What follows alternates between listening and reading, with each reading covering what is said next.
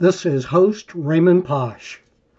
No new episodes are being added under Our Spiritual Life, but all 108 episodes will remain accessible. My new episodes are all being published under my New Ways of Being podcast. You can learn about me and new ways of being at raymondposch.com.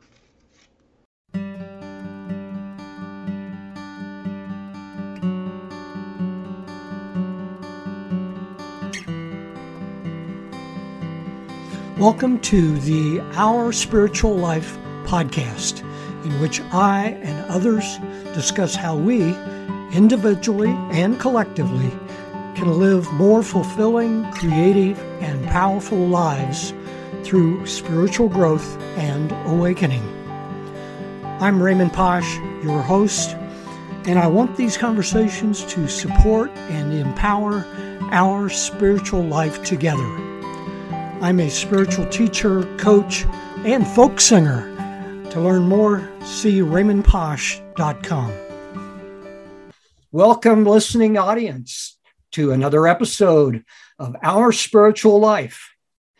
And uh, with me today, I am really proud to uh, tell you that I have Christian De La Huerta. Uh, he is um, a longtime coach a spiritual teacher. I know he's the author of one book because I've seen that book, and uh, but he may be an author of more books than that. so we're going to find out about this. But uh, yeah, what he talks about in his uh, new book, Awakening the Soul of Power, has a lot of aspects to it that I think we need to talk about. And that's what we're going to get into somewhat today. Uh, we may go off in some other directions as well. Who knows? But uh, yeah, welcome, Christian. How are you today? Thank you so much, Ray. I'm I'm doing well, and I'm really happy to be here in conversation with you. Good, good. As you may know, if you've listened to any of my podcasts, I uh, get right into it by asking my guests to tell the audience about themselves. So uh, yeah, take a few minutes and uh, do that. What you're doing now, and you know what got you into what you're doing, and and then we'll go from there. Well, the short version of it is I was I was born in Cuba. I lived there for my first 10 years of life. Came to the US without speaking a word of English, which was not a fun process, I got to tell you. Um, studied psychology um, and for the last 30 years or so, I've been uh, doing retreats, workshops, um, life coaching, um, focused on different themes like relationships, conscious relationships, uh, personal empowerment, women's empowerment specifically, life purpose, what it means to live heroically, and, and other themes like that. Well, you, you said some things there that I, that I want to uh, dig into. Uh, and but uh, let's start by having you tell us a, a little bit about your book, and because uh, I know that's a, that's a big focus. But I know you do a lot of coaching and you do uh, some travel related stuff. I, you know, you're uh, recently I've I've interviewed several different people who talk about adventures, and it sounds like you get into some adventures too, and the hero's journey yeah, uh, tell us quickly about your book, and then we'll jump right in. Thank you, um, Ray. Yeah, the book is titled Awakening the Soul of Power. And it talks about how do we step into power in a way that's not about hierarchy, control, fear, force, domination, manipulation. How do we step into power in a way that doesn't require that we push anybody down, step on them, squelch them in order for us to feel powerful? And, and what I've discovered over the many, many years of working with people is that I, I think most of us have a conflicted relationship to power. Part of us wants it, part of us is afraid of it. And I think, Ray, what we fear is that if we really stepped into all our power, if we really beed all of who we are, that other people wouldn't be able to handle it and that we might end up rejected and alone and It doesn't sound like fun. Yeah. So when you add to that, that we've also been conditioned to believe that power is a bad thing, you know, with quotes like power corrupts mm-hmm. and absolute power corrupts absolutely. Right. And who wants to be corrupted? Right.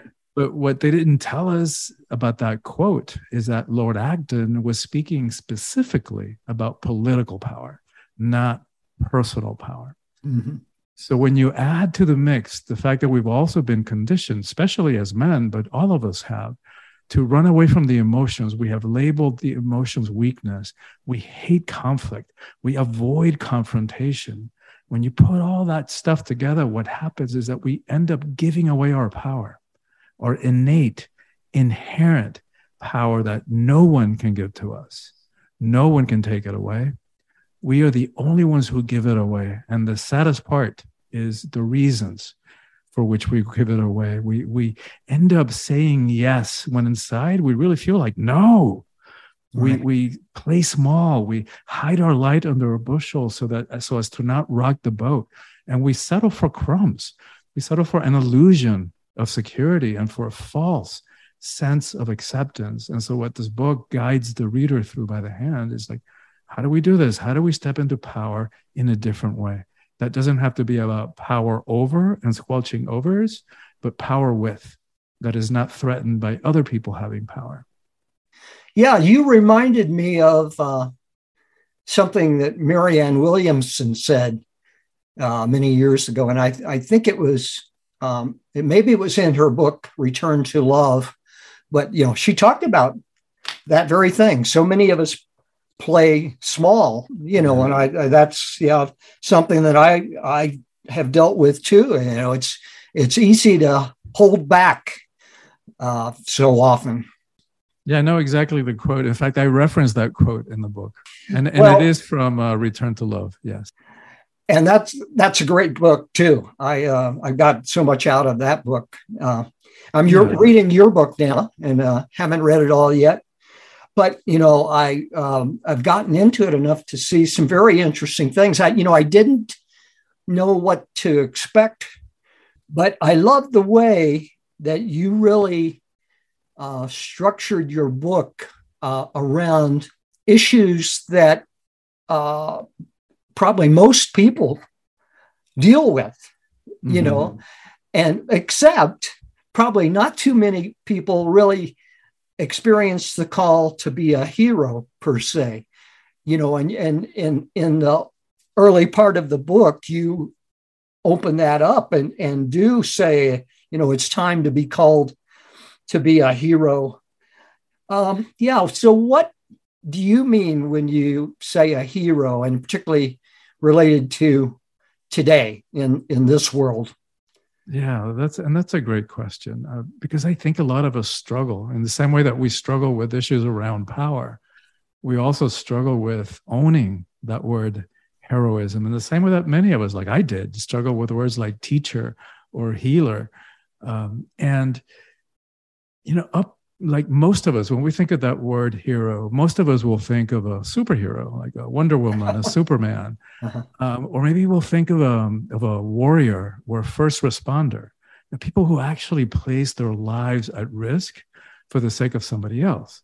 So most of us haven't done that. So it's easy for us to just project that outside and reject it and admire in others, but never be able to see it one of the ways in which the pandemic has served us is, is that it's had us stretch that definition of what heroism means. So now we include our medical practitioners, right. our doctors, our nurses, our respiratory therapists. I would even include delivery people and grocery store clerks who literally made huge sacrifices and in some cases put their lives at risk to keep the rest of us alive and fed and supplied um, and so, but then that begs the question what about the rest of us? So, this book expands that definition of what it means to live heroically in the 21st century. You know, at a time when most of us don't have a horse hitched outside or the armor or the demons to slay, except the ones inside of our own heads. And, and so that's the level in which I speak about heroism. And so, you know, going through life, buffeted by life's ups and downs and by life's curveballs, reacting, uh, projecting onto other people or uh, blaming other people for our situations and our right. pro- and problems, judging each other, being so defensive, um, getting stuck in in, vic- in the victim mindset. Anybody can do that. To choose the higher road and to choose different ways of being, it's to me, it's nothing short of heroic. Like just take one of those examples to react when somebody does something that hurt us or that we interpreted as, as, as betrayal or, or whatever that, that caused us pain. Anybody can react and inflict pain on somebody else. We've all done that. Right. To take a pause, take a deep breath, and feel the ouch of that and choose, right? Rather than just react, choose how we're going to respond to that given situation that to me it's it takes courage it takes a lot of presence and and it's and it's a form of being heroic because that's how ultimately we change the world. One act and one person and one soul at a time. Right. And i noticed uh, somewhere you had said something about reframing heroism in for the 21st century. So I, I think you've kind of covered that but but say say it again in a few words. What when you say reframe heroism for the 21st century, how do we do that? Well, expanding it in a way that that it's a way of living. You know, that may not look like a traditional hero that we have made up in our minds. You know, that uh, a warrior or or a first responder, but that there are ways of living that are really heroic and no less heroic. And when I look at the times in which we live, you could say it's like we're facing so many challenges right now, not just beginning with the environmental crisis, a global pandemic, increasing polarization, um, et cetera, et cetera. Um, sometimes it feels to me like just to wake up with a positive attitude is that alone is heroic.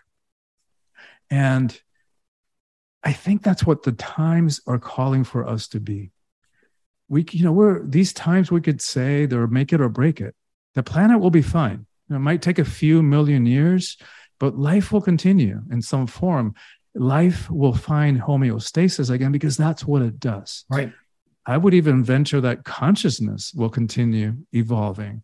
And who knows? Maybe right. it turns out to be an enlightened cockroach planet. Who knows?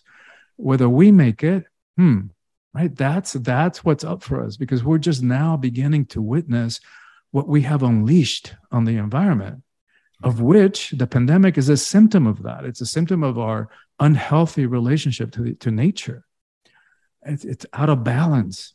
And so when I look at it from that perspective, when I look at one, any soul, any one of us who has the slightest inkling, the slightest, the slightest suspicion that they have work to do as teachers, as healers, as podcasters, as activists for change, um, like this is it. As yep. far as I'm concerned, this is the time that we've been waiting for.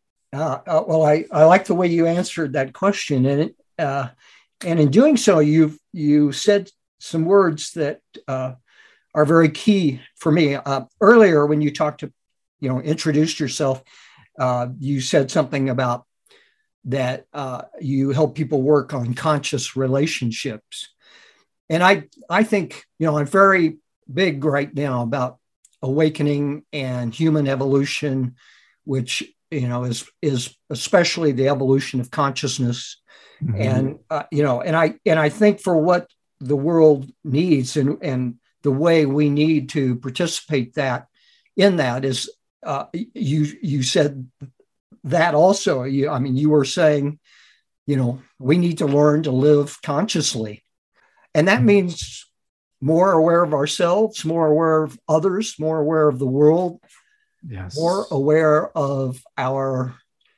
uh, relationships and responsibilities and yes. what we can do or how how can we uh, you know deal with uh, you know like you said being attacked in a more conscious way instead of just responding with an attack in return Yes. You know, there's more powerful ways of doing that. And, I, yeah. and you get into that in, in your book.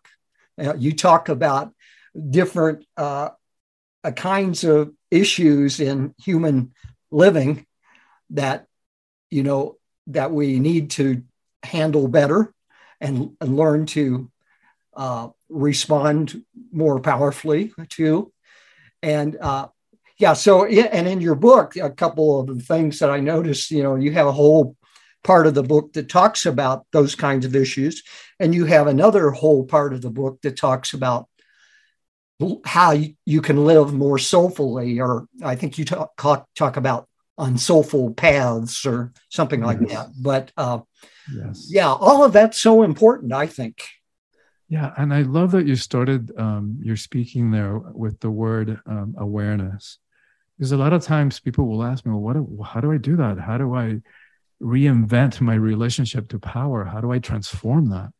And to me that's the first step is, is awareness self-awareness becoming aware of why we do the things we do. Uh, because if we can't see what we're doing then there's absolutely nothing that we can do about it. So like understanding for example what what are our triggers know, what is it why is it that some people can say something and it really gets under our skin where it sure doesn't seem to be bothering people uh, others at all or very much? So, so why is it that that certain things trigger us and others don't? Why is it that we get stuck in these patterns of relationships and behavior that sometimes ray feel like like we're stuck in the same old boring movie maybe with a different actor a different co-lead but it's the same old crap same old arguments yes. same old issues. And at some point we got to get real with ourselves and you know look at ourselves in the mirror realistically and and say wait a minute who is the one common denominator in every one of those relationships in every one of those arguments? And it's right here. So why do we do things like that? And why do we allow ourselves to self sabotage our relationships before we even get started by attracting by falling for people who are just not a match you know, they're, or maybe they're not available. They're already with somebody else, or they live on the opposite side of the country, or maybe they're just not there. So why do we do the things we do? And, and to me, that is step one. I well, I agree with that totally. I've uh, I've talked about uh, the importance of self awareness often, you know, and in in various contexts. But um, yeah, in in the coaching work I've done, I really, you know, kind of started with self awareness and uh, and actually stayed with self awareness in, in in in approaching it from many different angles. But uh, and I and I think that, that you do that as well. Yes, yes, and and extending that even to a relationship to power, like one one of the first steps that we can begin to ask ourselves. And and it doesn't have, require an immediate an- answer but it, be, it requires observing ourselves. Like like watching ourselves as we go through life and asking ourselves okay in what kind of situations do i tend to give my power away? Do i tend to override my my true feelings my true beliefs my preferences my desires to keep you know a sense a semblance of peace or for because i'm seeking validation or approval or whatever the reason may be right? Mm-hmm. So, do I tend to do that in romantic, intimate, sexual settings? Or do I perhaps tend to give my power away more easily and with where it comes to authority figures, parental figures, bosses, coaches, religious leaders, that type of thing? And nobody can answer that for us. Only we can do that, but it requires going through life consciously to go back to that word. Yes. Yes, uh, you know, I, I don't know if you're aware of an organization called Humanity's Team. Do You, I'm not. No. Well, they're they're a big organization that's been around a long time, and uh, they are built around the premise of humanity has to learn to live more consciously mm. and um, to understand that you know under, understanding oneness is so important and and living that way. And it you know and of course that requires uh, awareness self-awareness just being more mindful living consciously you know however you want to describe that. But all of those terms do apply. And um, and just for you and for the listening audience that's that's a um, you know, it's it's not a commercial type of organization. It's they're uh, really working hard to help oneness grow in the world, and they're pursuing an, a new initiative right now to really uh, pursue that more aggressively. Yeah, you ought to check them out. It's I will, and I really you can find it at humanitysteam.org. Okay, I'll check them out. Yeah, and, and because I think you're you're pointing to you know what the solution is. Like, how do we dig ourselves out of this hole that we have collectively dug ourselves into? And so I think about you know paraphrasing Einstein that you can't solve a problem right. from the same level of consciousness in which it was created.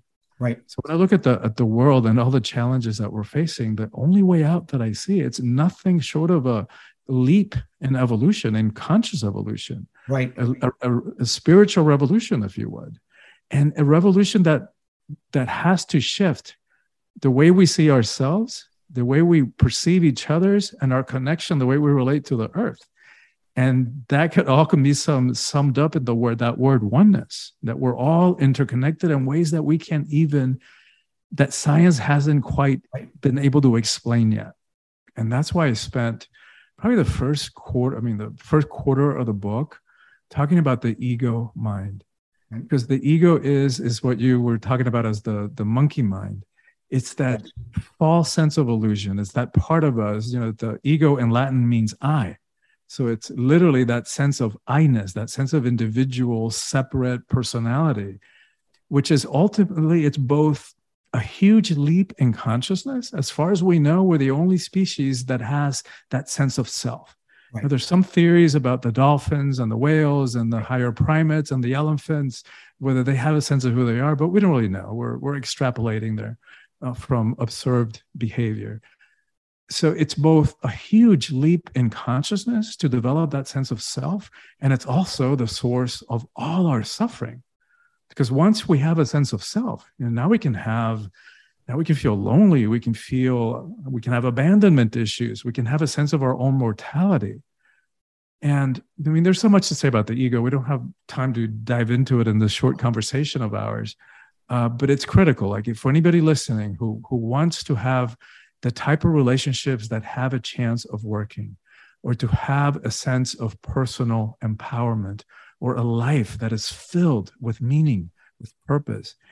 It's critical, critically important to understand the ego mind mm. and how it works so that we can let ourselves out of its self made prison of fear and lack and limitation and judgment and reactivity um, and victimization and projection and taking everything personally, on and on and on and on.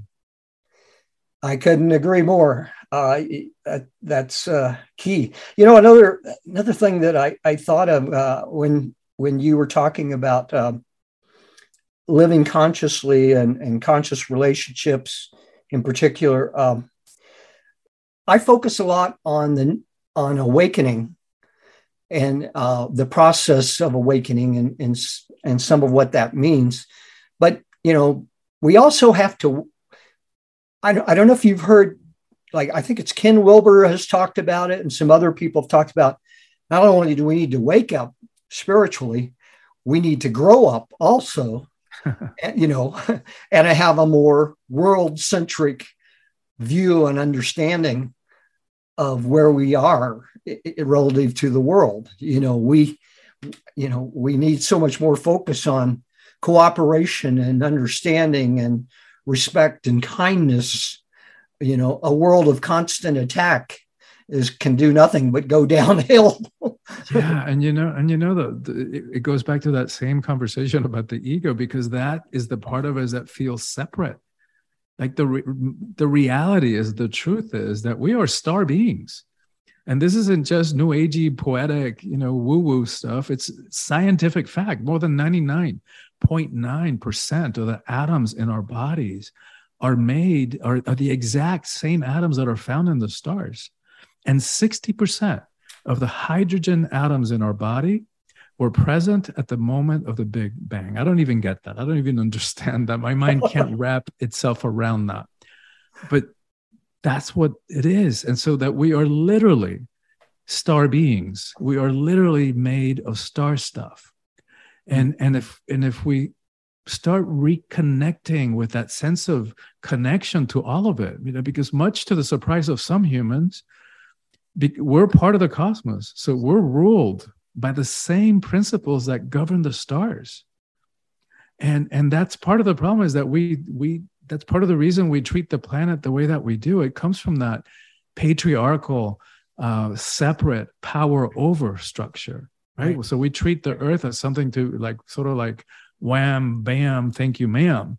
Right. Um, we, we rape, and we pillage, we take what we want without even regard to our own survival and to the delicate interconnection of all life on this tiny, tiny, tiny pebble um, that keeps us alive as, as it hurtles through space at thousands of miles yeah. per hour. So, when you talk about soul power, um, how does that, you know, say say a bit more about how that contrasts with ego power, and how uh, how true soul power, you know, what what what is that? What does it look like? Yeah, and and so that's also one of the first steps in in transforming our relationship to power and healing it is realizing that there's different types of power. So I talk I write about in the book and I talk about worldly power or ego power, which is the way that the world understands and relates to power.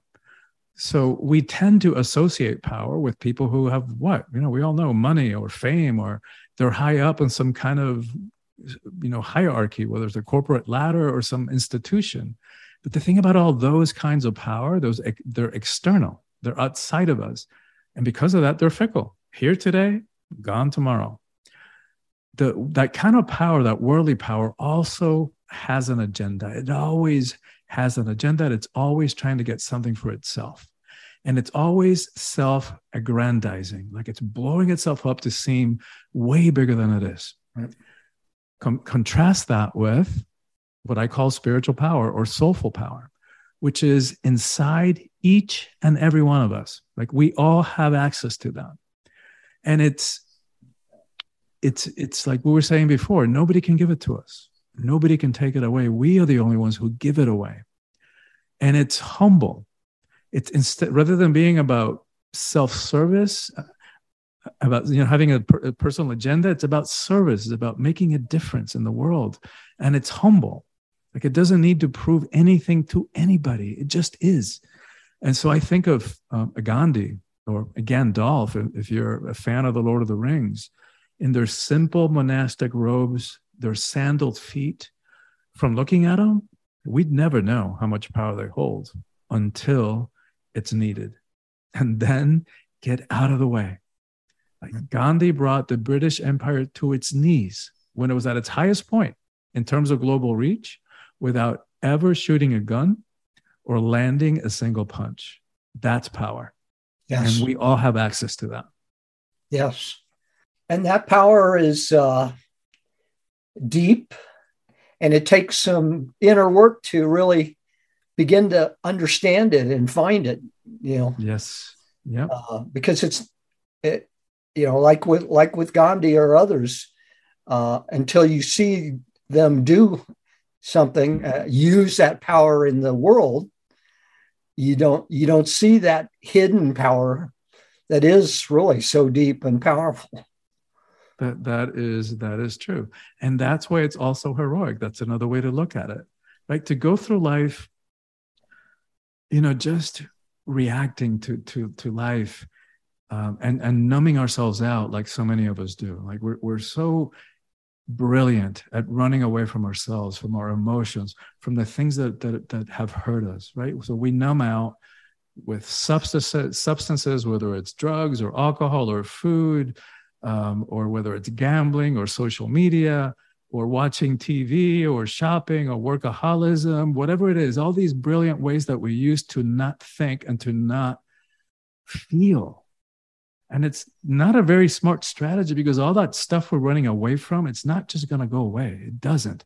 It festers under the surface right. and it only gets worse.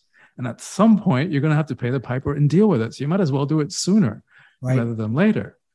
So having the courage, because it takes courage, having the willingness to look inside and to face our fears, our self doubt, our inner demons. It's like, to me, it's nothing short of heroic. Yes. I recently had a woman guest on the show, and uh, and she talked about, you know, having to deal with uh, trauma that she had experienced in her life. A lot of it having to do with men, uh, you know, not treating her well, and, and you know, and it's such a common thing. And uh, you know, if if you talk about focusing on on coaching for women, I'm sure a part of that is that dealing with that kind of uh, trauma or that imbalance. Yes, th- that comes. Yes, um, without a doubt, without a doubt. Yeah. So has uh, trauma been an issue that you've dealt with permanent, permanent, uh, personally? Is what I'm trying to say, uh, uh and and then kind of connect us to, uh, you know, what led you to write your book and and develop this story about that the book tells. Yes, I have dealt with personal trauma. You know, from having been raised in in in a in, a, in Cuba in a, in a communist country for ten years and having been ostracized uh, from a young age because well, as soon as you announced or your family announced that you you requested a permission to leave, you were labeled um, a traitor to the revolution. And yeah. wow. even as little kids, we had teachers calling us gusanos, which means worms. Wow. Um, you know, I was, sexually abused, coming to the US at age 10 without speaking a word of English, talk about trauma and living in a, it's not an easy language to learn. And it was in a very rural environment in Georgia in which foreigners were not taken, you know, were not looked at kindly. Um, and so, but here's what I know that no matter what happened in our past, that there's a way to heal that because I can tell you that my adolescence was one long depression mm. with suicidal fantasies. Wow. And and flash forward to today, like no matter what happens, no matter the circumstances of my life, whether a relationship works out or it doesn't, whether a project succeeds or it fails, never, ever, ever do I question my, my self worth that is established and unshakable. And I know, Ray, if that can happen in me, that can happen in anybody. And yes, I'm not going to tell you it's easy. In fact, I say it's heroic, but it is so infinitely worthwhile that heroic journey of, of self healing and transformation, because the reward for it is ultimately freedom, like freedom in the highest sense of the word, and a sense of personal empower empowerment, meaning, purpose, peace of mind. You know, self doubt gets transmuted into self confidence. So it's yes, it's it's a heroic, effortful journey, and it requires the courage to look inside and face ourselves. But the rewards are infinitely worthwhile. Right. And we need more people talking about that, that there that we do have resources within us that give us power if we only can come to know them. Yes. Yes. yes. And, and and there's another piece of, of wisdom from you. That's the way, the way out is in, right? Is like we can't continue running away from ourselves and expecting things to change. Mm-hmm. That the only way that we're going to heal ourselves and transform our lives and, and step into our personal power and express that fully in the world. It's like it's going within, discovering who we are. It's like that self awareness that we were talking about earlier. Yes. So um, you um, did earlier on, you did mention that uh, uh, uh, you, and, and, maybe it was in the context of the book, I'm trying to recall now, but uh, that you have a particular message for women uh, tell us about that because I I know I have a lot of women listeners. Good, good. Yeah, the book is for everybody because I, we all struggle with power. We all have. We've all gotten stuck in power struggles. We've all given our power away, um, and most of us are still doing that. but it has a particular message for women. And that stems from my conviction that the single most important thing that needs to happen in the world is women's empowerment. And it's not to idealize women, it's not to put women up on a pedestal. Women also abuse power, maybe not proportionally to men, but they do. And it's certainly not to give women more stuff that they have to clean up in this mess that we have collectively created. It's because as a species, we've been running so off kilter, so off balance between the masculine and the feminine energies. And collectively, we have mislabeled the feminine as weakness. Right. And, and I mean, and there's so many layers about that. There are so many wrong assumptions about that. If you want to talk about power, courage, resilience. Let's talk about the power of creation that lies in a female body. Right. And, and I think about you know, something that, that I read Betty White said, um, you know, who, who left us a few months ago. But apparently she was doing um, one of those group celebrity interviews, and somebody said something about having balls. And I hope I don't offend anybody listening or watching this.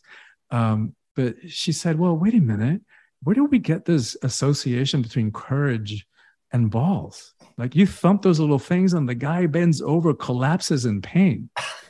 You want to talk power? You want to talk courage? Let's talk vaginas. Those things take a pounding. All right. Get a little humor in here. Yes. Okay. Yeah, and I can, so, I can so see I, Betty White saying that. Yes. Yeah. Yeah she is so um, incredible, so extraordinary, extraordinarily unique. But anyway, seriously, now uh, I believe that when women are in 50% of power in this world, because I don't believe we want to go back to a matriarchal system, right? Balance is what we need. Right.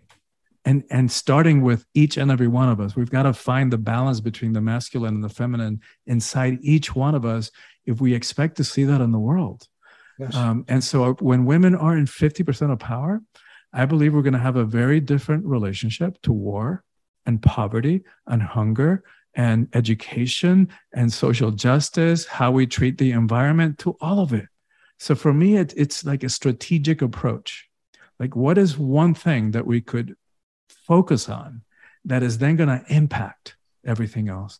And that's what I land on women's empowerment.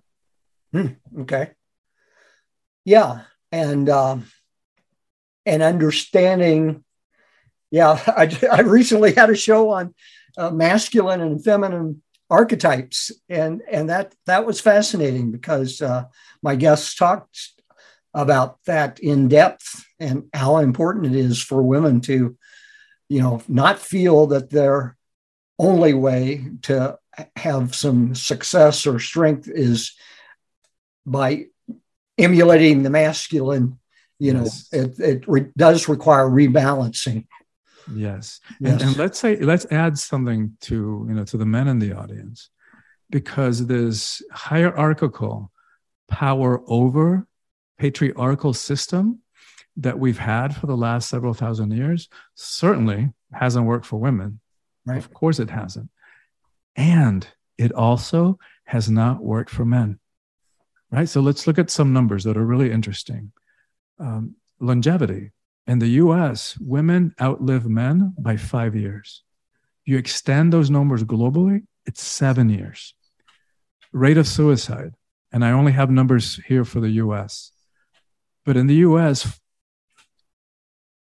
men commit suicide four times as frequently as women. In fact, 70% of the suicides in the US are committed by middle aged white men, which is interesting because that's the group that still holds the majority of the power in the world.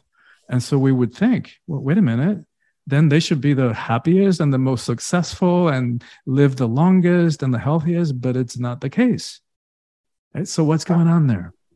And I think part of it is that we have this mistaken misunderstanding, this limiting and limited perception of what it means to be a man. And so we feel like, you know, with with like little, how many of us were grew up believing little boys don't cry. Right. right? Because we we we only little girls crying because that's supposed to be weakness. It's like, but it's so twisted. And, right. and because also the the emotions are neither strength nor weakness. They're not good. They're not bad. They're just energy. What yeah. used to be spiritual teaching that everything is energy, now we know from quantum physics, everything is energy. And that includes the body, that includes the emotion. Energy cannot be destroyed, it can only change forms. So, for all the time, and we all do this, but especially men, all those countless times that we have stuffed our feelings, that we have swallowed our emotions, that doesn't go away. Right. That gets stuck in the tissues of the body. And after years and decades and a lifetime of suppressing emotions, we walk around with layers upon layers upon layers of repressed emotional crap, which we then project onto each other. And here we are thinking we're having a relationship in the present, and it's all getting filtered through that lifetime of suppressed emotions and unhealed past trauma. Yep. Yikes. I don't know how any relationships can work. And I, I think that's part of the reason that ex- helps to explain the, the mortality rates among men is because we suppress emotions more. And those energies have to come out one way or another. So what happens is we suppress, we suppress, we suppress, and then the next unfortunate one says something to us the wrong way, and boom, volcanic eruption. Or suppress, suppress, suppress, right. and that energy begins to seep out and show up as physical symptoms heart attacks, cancer, ulcers. So we've got to get this. We've got to heal our relationship to our emotions as well as our relationship to power. Yeah. Oh, all of what you said there is so significant. Um, yeah. And, and, you know, we can look at it so many different ways. I mean, so certainly repressed emotions are a huge issue you know, if we look at um, men and women uh, kind of at another l- level, um, women, I think, are much more naturally connected to their their soul than yes. men are. You know, certainly more connected to emotions, but actually yes. at a deeper level, more in touch with soul. You know, I I found that. Uh, far more women are interested in spirituality and and you know being more connected uh, than men are and yeah, that's another sure. aspect of what uh, men deal with for sure and, and i think even naturally so like before we had the gregorian calendar we had a lunar calendar right which All which right. is perfectly reflects the women's cycles. Right. So I think women by nature are more deeply connected to their bodies and to nature. And I mean, I don't know for sure, but it was it sure, it sure wouldn't surprise me that part of the reason that we created a different calendar that popped us out of of the, the more natural lunar cycles was to take that power away from women yeah. Okay. I don't know. I don't know the answer of, of how that evolved, but um, all right. Uh, so I, I noticed in your book that uh, you do have a section about that we do need to change. Uh, men need to change uh, how they define some of their relationship to life. You know, you talk about a more healthy masculine power Yes. Yeah. Say a little bit more about that. Well, it connects to those limiting definitions of what it means to be a man. You know, and the fact that we walk around like these uncaring, unfeeling robots, and there's a price to pay for that. Uh, so, part of what I did in that chapter is take some of the traditional roles that men have played throughout history and upgrade them hmm. for our times because things are changing. Things are changing. Uh, so, for example, I, I think it was four years ago, they did a study where in 40% of heterosexual households in the US, women are earning more than men are. And more than 50% of college graduates are women. Hmm. Mm-hmm. So women are stepping into their power. Right. And they are reclaiming their power one of the effects of that is like men who have traditionally seen themselves as the provider that's part of what makes one a man. That's part of the identity of a man. Right. in many cases and when you add to that robotics and computers and and the globalization of jobs the exporting of jobs it's like a lot of men are beginning to like flounder and they're having an identity crisis. And that's one of the reasons why so many are looking backwards and looking at more authoritarian less democratic systems of because they, they want to go back to the way that it used to, to be. Yeah. Um, and so, and because they're looking right. for more. I, I, think you're right. I hadn't had I hadn't had that thought before. Of uh, you know, I have I've wondered you know why this shift towards authoritarianism. it's so far from where we should be. I know, I know. I think, and I think it's also because people want in, in times of dramatic, dramatic social change, like what I think is going on, we're witnessing the end of the patriarchy. And, and so we're witnessing systems that are no longer sustainable just implode in right. front of our eyes. And that's scary. Right. That's chaotic. That's a lot of uncertainty. So people have, in some number of people, they they want to go backwards and have you know like been be told what's right and what's wrong and all the rules and right. and and have an authority, authoritarian father figure telling tell them what to do. Um, and so so part of what i did is redefine it right? Like, like how limiting and how sad to define you, who you are as a man by the size of your paycheck. Right. How limiting.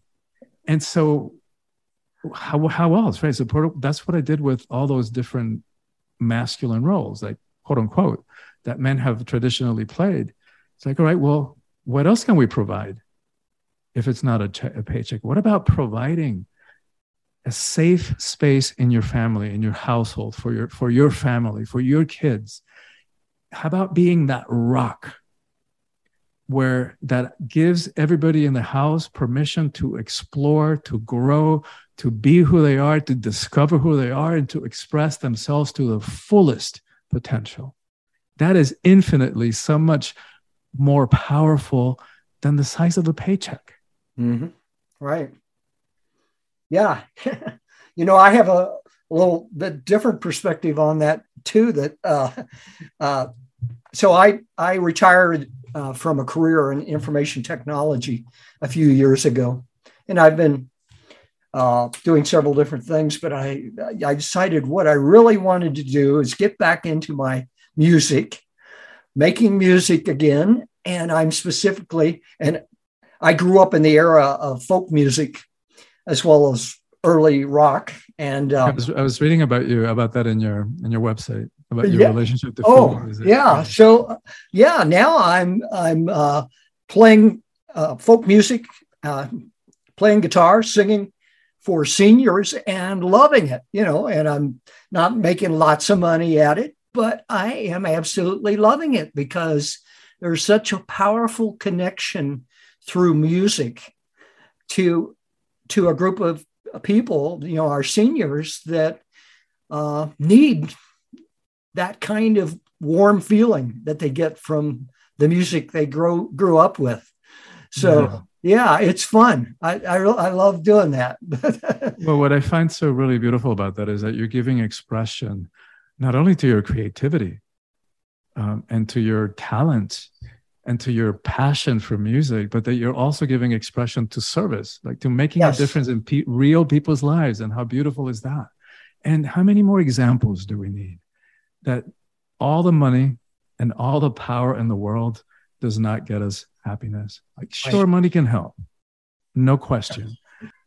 So, what are we gonna give our energy to, right? And where are we gonna get our sense of self? I suggest that it's not going to be money and, and that kind of worldly power. That's not going to get us the fulfillment that we really, really long for. And that's something along the lines of uh, the theme of your book, and, and certainly kind of where your book ends, uh, you you talk about you know we need people who living living more worthy lives and and stepping up to the call perhaps to be a hero, a, a leader in new ways. Um, expand on that a little bit, and then uh, um, we're soon going to be running out of time. So, yeah, we'll take that to what you want to say to the the uh, listening audience. Well, I think I think it connects to purpose, right? And and one of the people whose work I reference is um, Viktor Frankl, the, Austrian psychiatrist who spent years in concentration camps, lost everything, like his property, his house, his practice, his family, his pregnant wife, all of it was taken away from him. And so, being a psychiatrist, he started observing, like, I mean, not a statistical study, but like just anecdotal, like noticing who, who seemed to survive in that most inhuman of settings. And the more that he observed it, what he noticed is that it had nothing to do with education or intelligence or wealth or socioeconomic status beforehand or where they came from or how beautiful or strength. None of that mattered in there. In that sense, it was a great equalizer, that, that opportunity, that experience. What seemed to matter, the people who seemed to survive, were, were the ones who had a sense of purpose.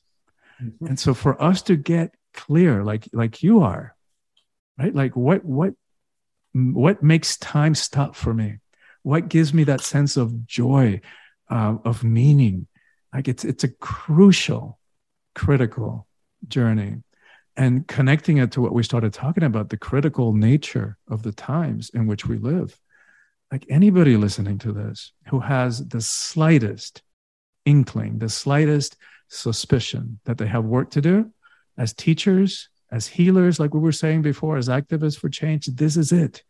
This is the time. I'll say it again. This is the time that we've been waiting for, and we need you. All right. So, um, for, for those people who, you know, want to change something in their life to have more purpose or to uh, live true to their purpose, if they know what that is, you know, what would you say? What's the, you know, so see key things that uh, a person can do or a practice that they would have in their life that would help them um, move in a positive direction? Go within right? It goes back to that. Go within like we, we gotta get to know ourselves and what turns us on spiritually right? What what makes us come alive and nobody can tell us that. Only life and only only that sense of intuition um, and and sometimes we get a lot of feedback from people you know who notice certain qualities in us but we have to be aware we have to be listening we have to be looking for the signs. And i also do retreats you know about life purpose and some of the questions that i would support people to ask themselves. It's like we've mentioned a couple. It's like what what is it that when you're doing that time stops? What gives you that sense of of meaning of bliss? Um, here's a great question. How did how did you play as a child? I can't tell you how often in, in retreats people will tell me um, well i used to i used to play school you know i used to put up all my stuffed animals and and you know set, set set them up like in a classroom. And then they're teaching in some way maybe not traditional education some are but they're gravitated to that teacher role. So that's an interesting question to to ponder. Yes. All right. Yes. Christian, this has been an absolute pleasure having you here as a guest today. You've said so many, you know, you've shared so much wisdom in um, this whole conversation, and uh, I hope the listening audience has uh, been paying attention to that. Uh, if they want to find out more about you, uh, what is the website you would send them to? Well, thank you for asking that. And, and, thank you for having me on the show. And I've really enjoyed the conversation. I think the wisdom was shared in a back and forth way. So I really enjoyed that.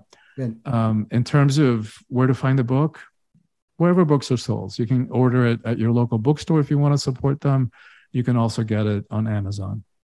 In terms okay. of reaching me, probably the best way is my my website as you as you guided me in the direction of, and that is soulfulpower.com. S O U L P F U L P O W E R, soulfulpower.com. From there, they can access my social media. And for any of your audience who will go to my website and get on my email list, and we all know how easy it is to click unsubscribe down the road if it doesn't work for you. But anybody who gets on my email list, we'll send them some gifts. We'll send them a sample chapter from the book, a list of, of power practices that are designed to integrate the teachings and apply them to our lives so that they don't stay at the level of information. As you know, Ray, we don't need more information. We've got information overload. What we need is transformation. Yes. And that comes from really living the, the teachings, not just letting it be hypothetical, interesting, inspiring thoughts. We've got to live this stuff. And that's what those, those uh, questions on those practices are designed to do. And then finally, we'll send them a, a, short teaching and a recorded guided meditation that I created in the midst of the pandemic. And, and it's about trust. So, how do we step into trust in times of chaos and fear and uncertainty? All right.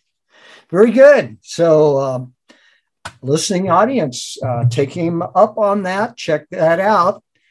And again, thank you, Christian, for being with us today.